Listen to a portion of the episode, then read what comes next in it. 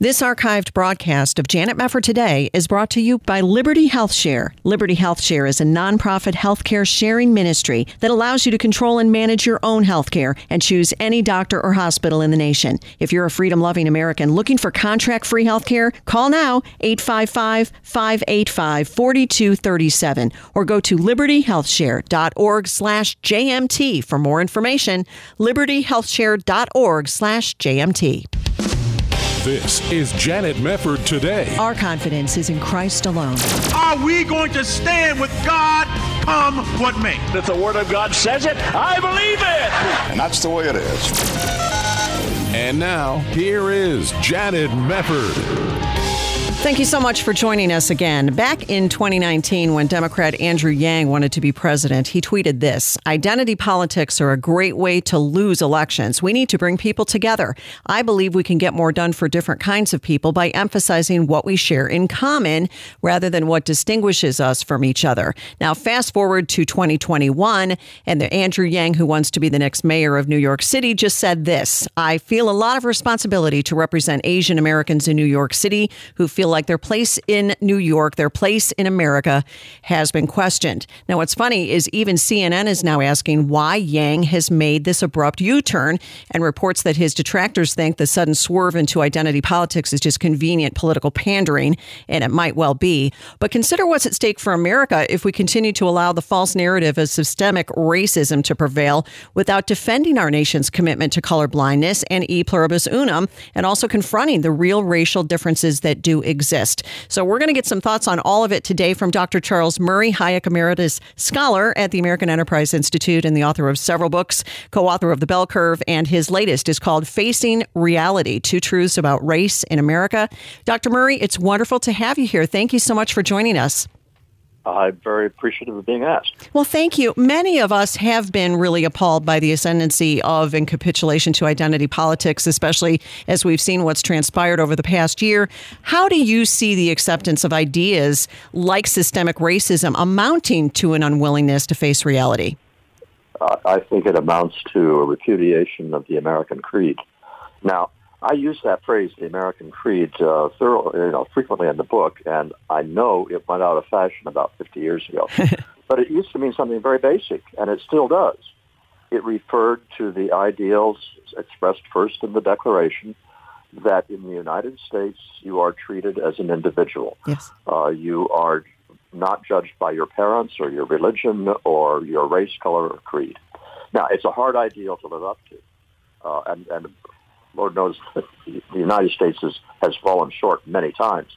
But on the other hand, it really made a huge amount of progress, more than no other nation even tried such an ideal for a long time, and nobody made as much progress as we did. Right. The thing is that identity politics doesn't just distract us from trying to maintain this ideal. Uh, it is in direct polar opposition to it identity politics. It's epitomized by critical race theory, but there are a lot of other versions of it. It says, in essence, not only may we treat people differently as groups, the state must use its power to treat people differently as groups, giving preference to those that is, uh, are its friends and punishing those that are its enemies. That's what it comes down to. Yes. And if if we go that route, we are in big trouble. Well, one of the things you point out is at the heart of all of this is the idea that who we are as individuals is shaped by our race and our sex, and that you're inescapably defined by being part of those groups. So, how is that premise about groups as opposed to being individuals helping to destroy the American creed? Well, once you believe that it's okay to treat people as groups, you stop treating them as individuals. Sure. And and and Janet, the see right now, the scary part is the degree to which the mainstream media has bought into the systemic premise, systemic racism premise. I, I wrote this book because of my horror last summer at seeing the accusations of uh, systemic racism parroted by the New York Times, Washington Post, by the major networks. And I'm saying to myself, have they bought into this? Is this is this what the elites in this country are now saying is the official American ideology? Hmm. And then I said to myself, guess who's next in deciding that maybe identity politics is the way to go? And the answer to that question is white people. Mm-hmm. Because you have what what we're looking at now are a whole lot of people, white people who don't see themselves as racist. They have not behaved as racist. Uh, they have friends and colleagues at work that they respect and get along with just fine. And they believe deeply in treating people as individuals. And now all at once, they are being told by leading figures in this country, white elites, not just black public intellectuals, that they are evil, saturated in white privilege, that they are systemically oppressing people of color.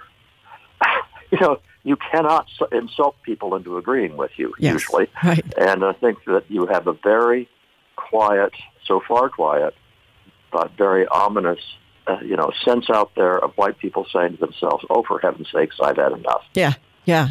Well, that's right. I, I, for one, have wondered why it is that structures can be considered racist because structures are not people. The people have to be the racists in order to create the structures. And yet they're asserting that the people are racists absent any real proof. If you come forward and say, you know, give the evidence that you don't have any racism at all in your heart or life, that's not enough. Then they point to the structures. It's, it's completely nonsensical. And yet people, I think, are so scared to go up against it. But I think you're right. I think more and more people have just had enough of it.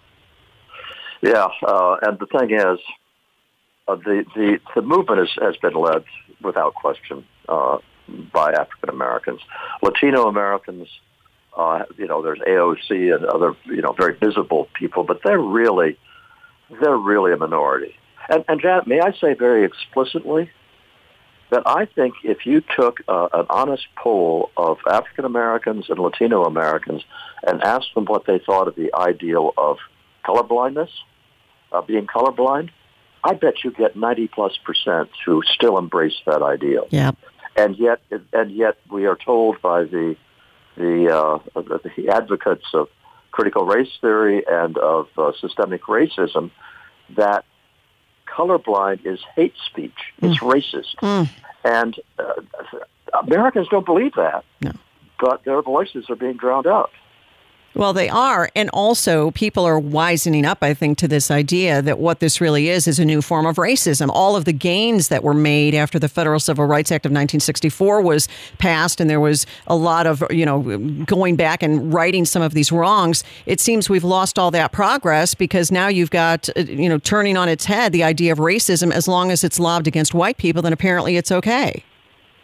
Yes, for a long time. It, it's actually you point out what the 1964 Civil Rights Act did, which was needed and right and good. It it uh, banned discrimination by race. That was its initial intent, and said governments may not make laws that discriminate by race. And a year later, Lyndon Johnson says, "Well, it's not enough to have legal equality. We must measure progress by equal outcomes." And that was ridiculous. Yeah. And I say it was ridiculous because we knew at that time that there were major discrepancies, major differences between the you know, test scores of, of blacks in uh, in high school and of, of, of white students in high school, and they were such that you could not expect there to be the same proportion of physicians in the black community as in the white community yet. There was going to have to be a long period in which the real measure of success was going to be are we doing a good job of giving people a fair shake no matter what their race, no matter what their sex, no matter uh, who they are? Are we treating people as individuals and judging them by the same criteria? And if we had used that as our measure of success, we could have been celebrating progress for for decades yeah. after that because we did make progress, but we threw it away in my view, with aggressive affirmative action that seemed reasonable when it started. You know, terrible wrongs have been done to blacks, but as time went on, it became obvious that we now had a new form of a preferred race and a race was told to go to the back of the line. Uh, it, it was a new form of racism. Yeah, absolutely. Well, and now we're hearing all this talk about equity from the Biden administration and seeing little cartoons from Kamala Harris on her Twitter feed about all of this. And it's very dangerous. And in fact, you take a look at two known truths that you say have to be acknowledged and incorporated into public policy doesn't have anything to do with racial superiority or inferiority. We're going to tackle that when we come back. Dr. Charles Murray with us. Facing Reality is his book. Stay with us.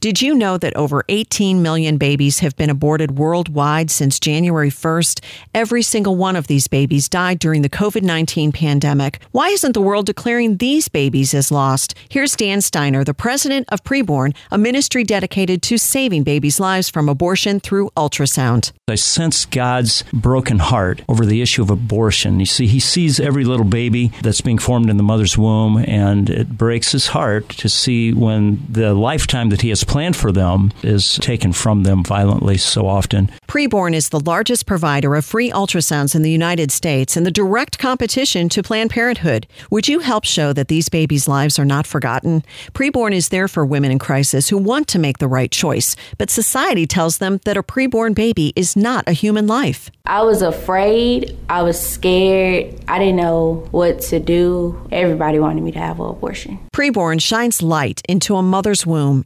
introducing her to the beautiful life growing inside of her. When I heard her heartbeat, I decided to keep her. And now my daughter's about to be three. I don't know where my life would be without her. And that ultrasound changed everything for me. It really did. That made it all worthwhile to know that I was going to have a little blessing. The cost of one ultrasound is just $28, or five ultrasounds cost $140. To donate, just call 855 402 BABY. That's 855 402 2229. Or there's a banner to click at janetmefford.com. I'm going to keep my baby, and I'm going to be a great mom. Every baby's life is important. Would you please join with Janet Mefford today and Preborn in the Cause for Life?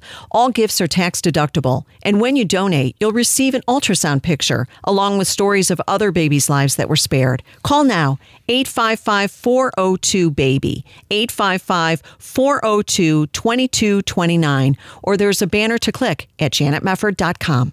You're listening to Janet Mefford today. And now, here's Janet. Well, if you are tired of hearing about identity politics and critical race theory and intersectionality, you are not alone. And in fact, part of what needs to happen at this point is to really face some reality. The name of the book we're discussing, Facing Reality Two Truths About Race in America by Dr. Charles Murray from the American Enterprise Institute.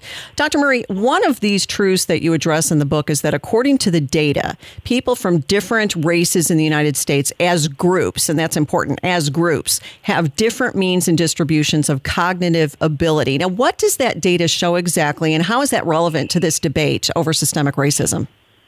Uh, the data consists of standardized tests, which have gotten a very bad name, you know, the, for, for all sorts of reasons, which they don't deserve. And they measure a thing called cognitive ability, which does not refer to virtue. It does not refer to human worth. It does not refer, even to common sense. It refers to a kind of mental agility which is useful all the time, but it's especially demanded for certain kinds of jobs. And this is where it becomes relevant because uh, scores on these uh, tests predict to some degree job performance, whether it's in, the, in an actual job or whether it's academically in the classroom. So that if you have a difference in those test scores, you also have differences uh, in job productivity. And if then you combine that with affirmative action so that K-12 teachers, to take one example, uh, there's a 15-point difference between the mean of black teachers and the mean of white teachers. Hmm. Now, I don't want your listeners to understand me too fast. Uh, we sent our kids to public schools, and they had some wonderful black teachers. Uh, they also had wonderful white teachers. There were some incompetent white teachers. There were also incompetent black teachers. This is where you have you, you judge teachers as individuals because they vary so much no matter what their race is. Right. But if you're talking about in a school system, who are going to be the teachers that are marginally qualified or incompetent, they will be disproportionately black if they are being hired with IQs that are 15 points lower uh, than the mean of the whites. And the same thing applies to accountants and physicians and, and for that matter, electricians and, and other kinds of jobs. It becomes relevant socially uh, with, with large groups of, of people as opposed to the moral and practical imperative of judging people as individuals when we come across them. Well, right, because I think you've said also in your book when you're talking about the different races in the United States, you mentioned that Asians, for example, are higher than whites per se. You don't call them whites, yes. but I mean, it, it right. Yeah. But judging people by as individuals is very important because you can have plenty of people in any race who are way uh, more cognitive, cognitively agile than somebody in another race where the group might have uh, a different mean uh, means as far as you know where they stand against each other, but the individuals can vary quite a bit. Uh, precisely, and and uh, let's face it, there are some white supremacists out there. I don't think they're very numerous, but they do exist. I got news for them. Whites are not at the top of the list. Yeah, right. If you're going to talk, if you're going to talk about cognitive ability, East Asians are higher. A lot of South Asians are higher. Uh, so get over it if you think uh, if you want to talk. That's that's one point. Another point is the, the idea that superiority and inferiority as human beings is measured by IQ is ridiculous. Right. Uh, the idea that God thinks that Joe is is better than Bob because Joe has an IQ 12 points higher than Bob is laughable. That's Right. not how it works. Yes. That's not how human worth is measured, uh, and and we have to get over. I never use the word sup- superiority or inferiority with with this sort of thing because human beings are way too complicated to be judged by that. Yeah, that's right. Well, of course, the obvious question that arises, and you do talk about this in the book, is well, what about, you know, you have minority children who go to terrible schools, inner city schools, or they have other disadvantages that some people, you know, the whites in the suburbs don't have. And so, how can you use standardized tests to determine whether or not people have higher or lower cognitive ability uh, as a race? Is there any validity to that assertion when you're looking at the data? It's one of the most well-researched topics in psychology. I'm talking about hundreds of studies over 20, 30 years. The, the verdict is unanimous. The tests are not biased against minorities. How do we know that? Uh, well, there are a variety of ways of testing it, but the most obvious is this. The, the purpose of the tests is to predict things like classroom performance and job performance. If the tests are biased against blacks, let's say, the score will underpredict their actual performance in the classroom. It will underpredict their actual performance on the job. That's not the case. The scores, uh, the the the, the uh, scores from minorities, do not underpredict how they will do in those settings, and sometimes they overpredict them. In other words, if you want to think of it this way, in some respects, the tests seem to be biased in favor of minorities. So the answer is no. Uh, I'll tell you what the tests are really good for with regard to the poor and the disadvantaged. You can take a kid who's gone to a miserable public school, uh, had a terrible home life, who is really talented, and there are lots of such kids. The test will give teachers information that they may very well have missed. Because a, a child like that may very well be quiet and subdued in the classroom, uh, not not showing what he or she possesses. The test will reveal it, and you can do a lot once you have that information. Sure. Well, that's interesting. And of course, the other known truth that you point out in the book, and people need to read it, it's really fascinating, is the races as groups have different rates of violent crime. And we've heard a lot of these statistics over the last several years, of course. But what, what is the most important thing to draw from those statistics? I think it has to do with policing. I think the police have uh, taken a terribly unfair rap. There, the videos out there of police shooting unarmed men walking away from them, things like that, those are evidence of police criminality, and they deserve to be punished Yes. uh, the full extent of the law. But they are incredibly exceptional. You know, if you want to talk about uh, videos, there are body cameras on thousands of police that are taking body camera videos every single day.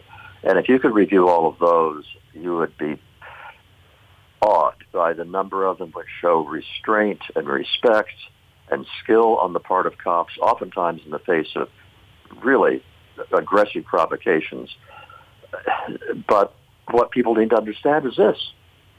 A professional, well-trained police officer functioning in a low-income black neighborhood is in a much more dangerous environment than out in a white affluent suburb. Right. And correct police behavior when you're uh, operating in a very difficult, dangerous environment requires things which involve the greater use of force, the greater use of backup, and a, and a variety of other stuff.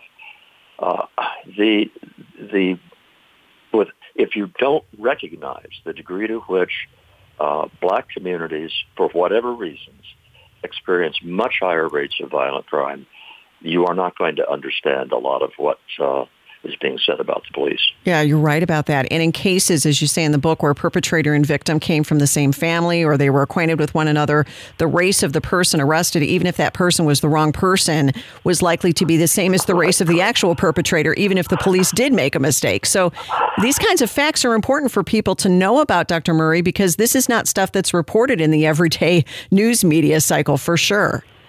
And, and, and I think also it's very important to realize that, this drives me nuts when it comes to the Black Lives Matter movement. Yes, Black Lives Matter. Yes, thousands of black lives are being lost every year uh, to murder. But 90% of those murders of blacks are committed by other blacks. Yeah, it's tragic. And and uh, so yes, by all means, let's let's try to uh, protect uh, African American uh, innocent African Americans living in these communities but the way to do that is not by defunding the police. The way to do that is by better policing and oftentimes more policing. Yes, that's right. Well, when you say that you fear we might be reaching a point of no return on embracing the American creed, what do we do about that? How do we go back to celebrating equality under the law and color blindness and returning to those values that were right in the first place?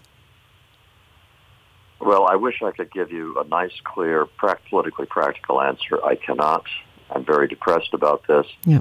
It would be a start, a good start, if people started just simply saying out loud that they believe in the ideal of equal treatment of individuals under the law. It would it would help a lot, even if Biden didn't change a single policy, if he would disassociate himself from the rhetoric of systemic racism and say, no, this is not a systemically racist country. And what we are still trying to do is give everybody a fair shake. Uh, I'm not saying this would be a panacea. I am saying it would provide cover for the great majority of American people who still believe in the ideal of, uh, of, of treating people as individuals under the law. And here I think that I'm on the right. I'm in the right politically. And I want to say to my fellow people on the right, there are an awful lot of people on the center left who believe the same things you do about the ideals. I think that we are being distracted by the extremists at both ends, and that we in the center, whether it's center right or center left, uh, we have more in common than I think we currently recognize. If this country is going to revert to uh, a traditional expression of what we are trying to accomplish, I think it's going to be a coalition of center right and center left that does it. Well, that would be wonderful. I, you know, we have to go back to this idea that we're a melting pot, that we're all Americans, that everybody matters, and we shouldn't be balkanized. And I know there are people who will politically profit from balkanization, but I, I think that's a really encouraging thing that you just said, Dr. Murray, because it's not just pure conservatives per se who believe that. I think you're right. There are people on the other side of the political aisle who agree with us. And if we would just speak up, that would make a very big difference. Great book, Facing Reality by Dr. Charles Murray. Murray. Just an honor, Dr. Murray, to talk with you. Thank you so much for being here. Thank you so much. Thank you. God bless. You're listening to Janet Mefford today.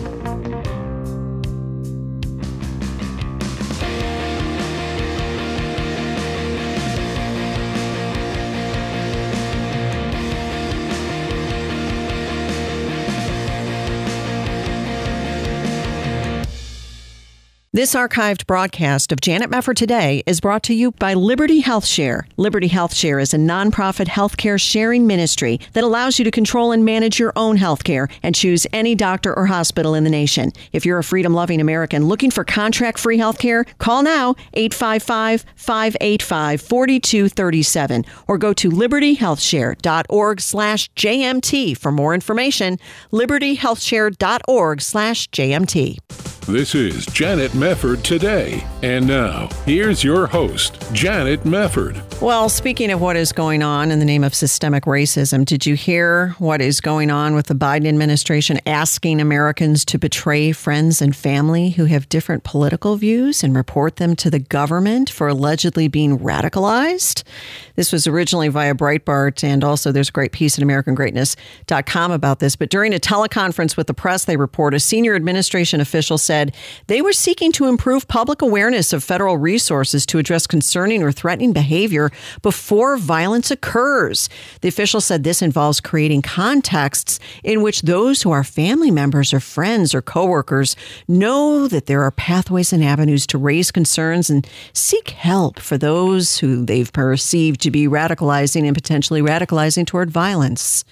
Wow. In addition to seeking tips from American citizens to turn in their friends and loved ones, the official also said the government would be working with tech companies to increase surveillance on alleged radicals. Alleged radicals. Now, you, you put this together with another story here from the Washington Times going back to what the Biden administration did just a few days ago, unveiling this aggressive plan for federal agencies to crack down on the threat of domestic terrorism and white supremacists. And, and this leaves a lot of people going, what are you guys talking about? This kind of surfaced, didn't it, during the Obama administration, where they started talking about, oh, all the white nationalists and the white domestic terrorists and the white extremists. That's the biggest problem we have in the United States. And if you recall, we had a problem with Islamic terrorist attacks during the Obama administration, and they didn't really care about those so much. I mean, they kind of acknowledged that they happened without mentioning the religion of the person. I mean, wasn't it just recently that President Biden acknowledged the uh, Orlando nightclub shooting, which was done by a radical Muslim, and that was just left out of the whole thing. And and he was, you know, declaring it a, a federal, you know, historic site or whatever he did at the time. Uh, fine, I mean, acknowledge that the attack took place, but there was a lot of, lot of whitewashing taking place under the Obama Biden administration. So now the biggest threat in America are white people, white terrorists, white supremacists, you name it. And we spent the entire time during the Trump administration trying to say, who are these people? I mean, was there some, some sudden surge in Klansmen initiation? Because if there was, it, it, we, nobody knows about it. What are you talking about? Oh, okay. Well, let's go back to the people who were there at the Capitol on January 6th. Well, funny you should mention that because there was a story that has just come out from Revolver News, and you really need to take the time to read the whole thing. It is quite extensive and quite detailed, but the, this is just incredibly important stuff.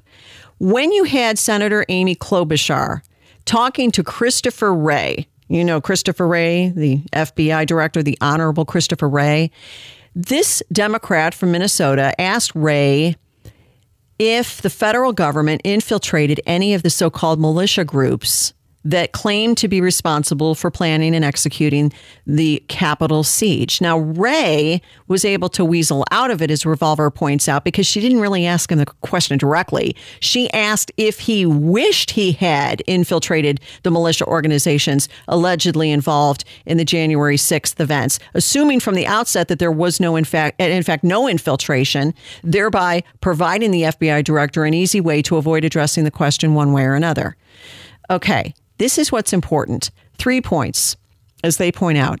In the year leading up to January 6th and during January 6th itself, they say we need to find out to what extent were the three primary militia groups that the Pentagon and the FBI and the DOJ have labeled most responsible for planning and executing a Capitol attack on January 6th. To what extent were the Oath Keepers, the Proud Boys, and the Three Percenters infiltrated by agencies of the federal government or informants of said agencies? It's a first question that needs to be answered. Secondly, Exactly how many federal undercover agents or confidential informants were present at the Capitol or in the Capitol during the infamous siege? And what roles did they play? Were they merely passive informants or were they active instigators? Thirdly, of all of the unindicted co conspirators referenced in the charging documents of those indicted for crimes on January 6th, how many of those unindicted co conspirators worked as confidential informants or as undercover operatives for the federal government. Now, interestingly enough, and I'm going to get into the nuts and bolts of this piece in just a second, but if you look at this letter that was just submitted by Representative Matt Gaetz to Christopher Wray, he's concerned about it as well because he says as the events of January 6th have come to clearer relief, many questions remain unanswered. He referenced the June 8th Senate Homeland Security Committee and Senate Rules Committee putting out this 95 page report finding problems ranging from federal intelligence agencies failing to warn of a potential for violence due to a lack of planning and preparation by U.S. Capitol Police and law enforcement leadership. Uh, just to make you understand what we're talking about here, they have tried to say a lot of these people on Capitol Hill, they have tried to say that what happened on January 6th was an intelligence failure. It was an intelligence failure. They didn't know anything about it. They should have been more suspicious of these white nationalists who went to Washington, D.C. to protest the election because they were trying to make their voices heard on the fact that Donald Trump likely won the election over Joe Biden and that this was just completely corrupt and you ended up having some people go into the Capitol. We all know what happened from there. So they're trying to blame this all on intelligence failure. Now, think about what we already know about a lot of what has gone on in the FBI over the last several years. The name James Comey ring a bell to you? The Russia hoax, all of the nonsense and the lying and the corruption and the fake impeachments and everything that went on. I should say the impeachments weren't fake, but the pretext for impeaching President Trump the first time around based on the Ukrainian hoax was complete garbage. He never did a quid pro quo with the Ukrainian president, investigate Hunter Biden or else. That never happened. In fact, Joe Biden is the one who's on a video talking about how he did a quid pro quo. So you, you can go back to that whole scene and remember what happened there. But we already know about the whole deep state problem in the FBI and other agencies of the federal government. Going back to what happened with the Whitmer kidnapping plot. You remember that in Michigan with Governor Gretchen Whitmer, and they busted these people who were alleged to have, you know, plans to kidnap the governor and maybe put her on a boat in the middle of Lake Michigan and all that. What they did in this article is they compared what went on with the kidnapping plot and the fact that there were a number of FBI, either informants or agents. I don't know exactly what their designations were, but there were people in the FBI embedded within that group of people who eventually were indicted over the Whitmer kidnapping plot. Now, what's interesting about it is they had admitted to four FBI agents and or informants being embedded, but they never, that was it. Another guy outed himself. He outed himself. The FBI did not put out a press release and say, oh, also Joe Blow is involved. Joe Blow actually came out and admitted that he was involved. And they have the evidence for all of this. The individual from Wisconsin, and his name was Steve Robeson. And I guess he had been involved in undercover activities for some 35 years. He outed himself.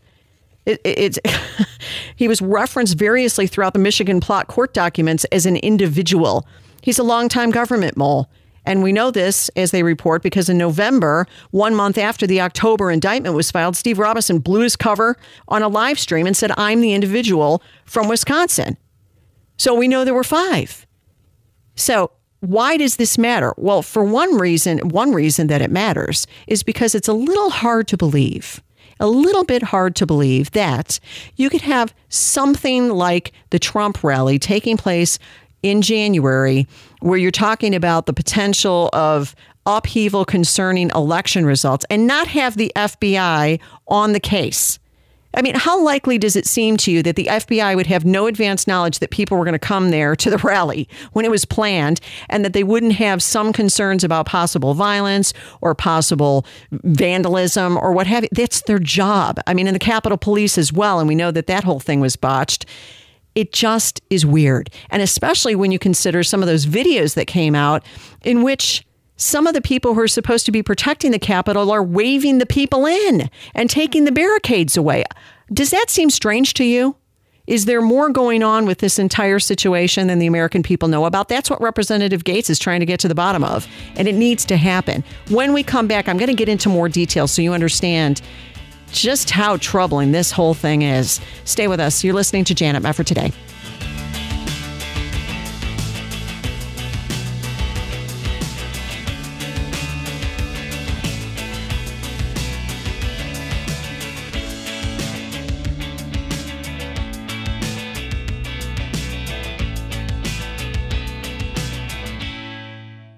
Hi, this is Janet Mefford. Did you miss the deadline to sign up for a healthcare program at the end of 2020? If so, I have good news. A special enrollment period is taking place now through August 15th meaning that if you're looking to enroll in a new healthcare program for 2021, you can do so without the need for a qualifying event. More than 200,000 Americans trust Liberty HealthShare for their healthcare needs. Liberty HealthShare is a nonprofit healthcare sharing ministry that offers affordable healthcare sharing programs starting as low as $199 per month. Liberty HealthShare gives you the ability to choose any doctor or hospital across the nation. Memberships are for individuals, couples, and families, offering a variety of options to best suit your medical needs. Discover more about the power of sharing at libertyhealthshare.org slash JMT today. For more information, call 855-585-4237, 855-585-4237, or libertyhealthshare.org slash JMT. This is Janet Mefford. On a 100 degree day in Ethiopia, Africa, hundreds gathered for Sunday worship outdoors, and some walked an hour to be there. Afterward, 30 year old Cademan frantically copied scriptures from an old Bible to a piece of paper. Then his face turned sad as he closed the Bible and handed it back to its owner, one of only a few in that church of hundreds to have a Bible. You see, Cademan loves the Lord, leads his family, and is faithful at Sunday worship, but he's never read a single verse in his own Bible because Bibles are very difficult to obtain where he lives. Whoever comes our way and is able to give us a Bible, it will be a great blessing. Through the ministry of Bible League International, you can send God's Word to a new believer in Africa. $5 sends one Bible. $50 sends 10. Call 800 Yes Word. 800 Y E S W O R D. 800 Yes Word. Or there's a banner to click at janetmefford.com. Thank you. You're listening to Janet Mefford today. And now, here's Janet. If the federal government knew of a potential for violence in or around the Capitol on January 6th and failed to call for heightened security, the agencies responsible may, in fact, be legally liable for the damages incurred during that day. That's a report in part over at Revolver News. Uh, this is quite a stunning article. You really need to read it for yourself. It's very detailed and very long.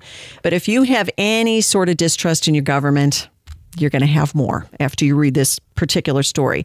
What is this all about? It's about the extent to which people are wondering whether or not the FBI had informants and or agents undercover who had infiltrated any of the groups present at the January 6th siege if you want to call it that. And if the, here's why this matters. If they were there, if they were embedded, Look at the Whitmer kidnapping plot. You had at least five people associated with the FBI embedded in that. Some of them were the leaders. They got into leadership roles with the Whitmer kidnapping plot and they broke it up. That's the purpose of being an informant or being an undercover agent. You're there to stop the bad guys from executing their plan, right? If you actually had people from the FBI, and this is what people like Matt Gaetz are trying to get to the bottom of, if you had FBI agents or informants who knew about this plot in advance, that's not intelligence failure because they let it proceed. What they're raising questions about is whether or not this was an entrapment scheme of sorts. If, in fact, the FBI did have advanced knowledge and had people undercover with the Oath Keepers or the Proud Boys or the Three Percenters. Now, this is the question. Nobody is saying, oh, yeah, it's absolutely true. But there's a lot of smoking guns here a lot when you read through some of the salient points that come out of these particular charging documents and you see all the names of people who were involved, in some cases, just as involved as the people who were indicted. And the person who was with them doing the same thing wasn't indicted. And there was not time to give them any kind of clear, um, clearance uh, beforehand where they could do a plea deal. In other words, uh, the timing was such that they could not have copped a plea deal And then these people are just not indicted, even though they were doing the exact same things as the people who were indicted. Why would that be? Why do you have all these people who aren't named and aren't indicted? They're unindicted co conspirators. Who are these people? Who are these people? Why would you indict some people and not others? So you go back to the Whitmer kidnapping plot and you see that the guy who was in charge of all of that, which occurred not too long before the election, that guy was promoted to guess where? Investigating the January 6th siege. Oh, that's an interesting tidbit, isn't it? A very interesting tidbit. Let me go to one of the sections here that I think is very important because this is a recap of what Revolver News was reporting on. Uh, this uh, Stephen D'Antuono was named chief of the Detroit FBI office a year ago. He was promoted to head the Washington field office, a coveted post in the Bureau.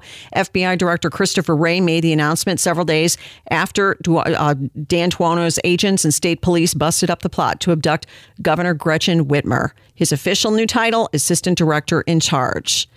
Hmm.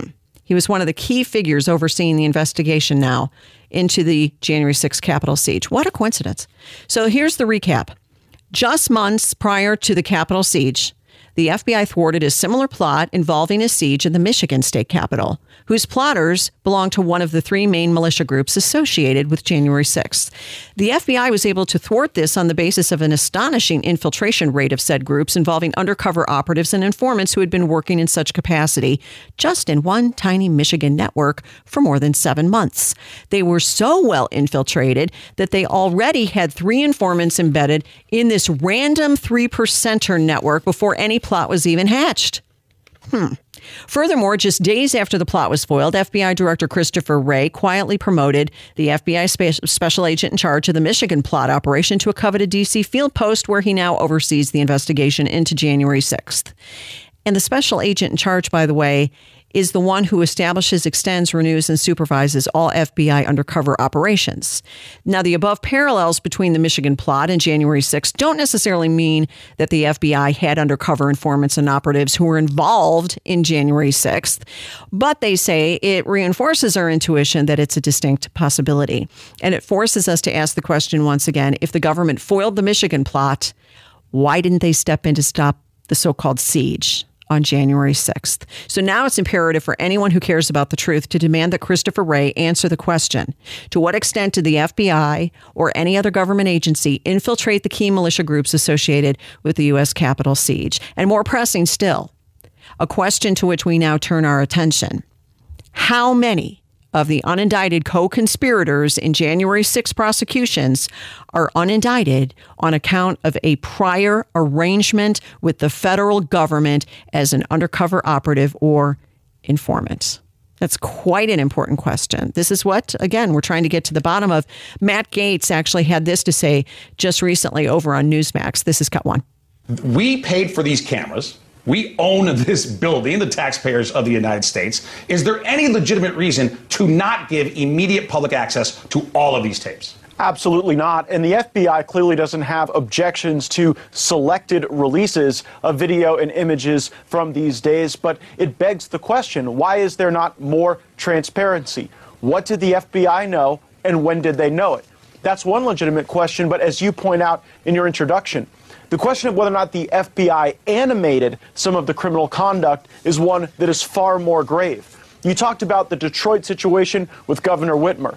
The very same FBI personnel that orchestrated that operation end up in Washington, D.C. at the headquarters. And so it's reasonable to ask whether or not the FBI is engaged in a playbook where first they infiltrate an organization and then they try to bring that organization to the point of criminal conduct as a mechanism to try to bring it down. The FBI has a long history of this dating back to even the civil rights era. And I certainly hope that our premier law enforcement organization is not actually working to violate federal law.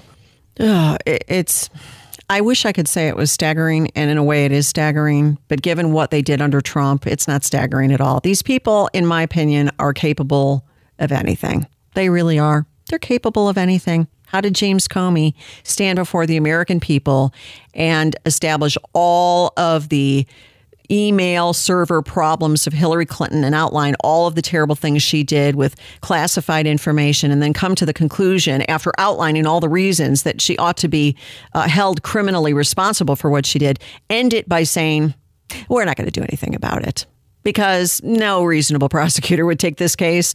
All right, well, you can leave to your imagination why no reasonable prosecutor might take a Hillary Clinton case on, but be that as it may, it's not the job of the FBI director to give, you know, wink, wink, nod, nod to his political friends. But that's how it goes in the deep state, and we've seen what's transpired since then. Now, the reason I think that this is very important for us to know about is because if, in fact, the January 6th thing was uh, you know, as Revolver News is asking, whether or not it was a, a mode of entrapment of these people who are Trump supporters.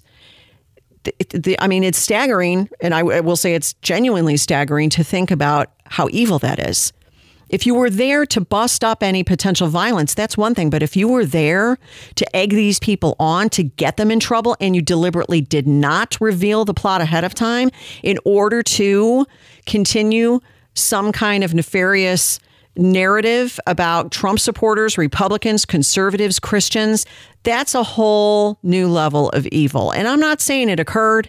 I'm just saying when you read through this story and all the details, it doesn't look very cut and dry to me that this was all Trump supporters just being over the top evil because we already know what the other side is capable of doing because of other situations that we've seen.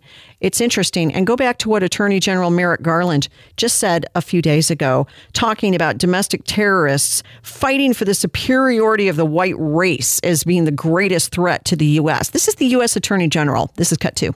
The number of open FBI domestic terrorism investigations this year has increased significantly.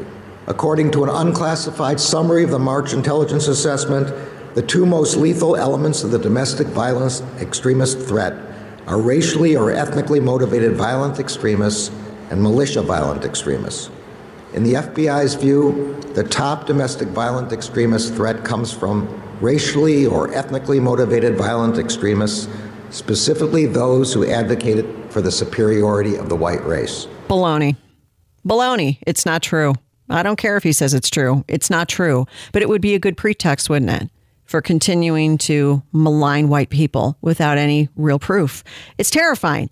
I mean, if it turns out, as Revolver says, that an extraordinary percentage of the members of these groups involved in planning and executing the Capitol siege were federal informants or undercover operatives, the implications would be amazing.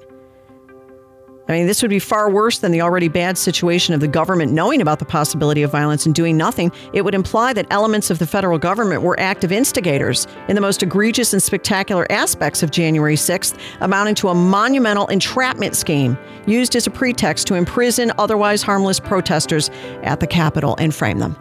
That's what we need to get to the bottom of, and I'm glad Matt Gaetz is pushing for it, and I hope every American, every American will push for it with their congressmen, with their senators. We, the people, run this country. We better start acting like it. God bless you. Thank you so much for being with us. We'll see you next time on Janet Mefford Today.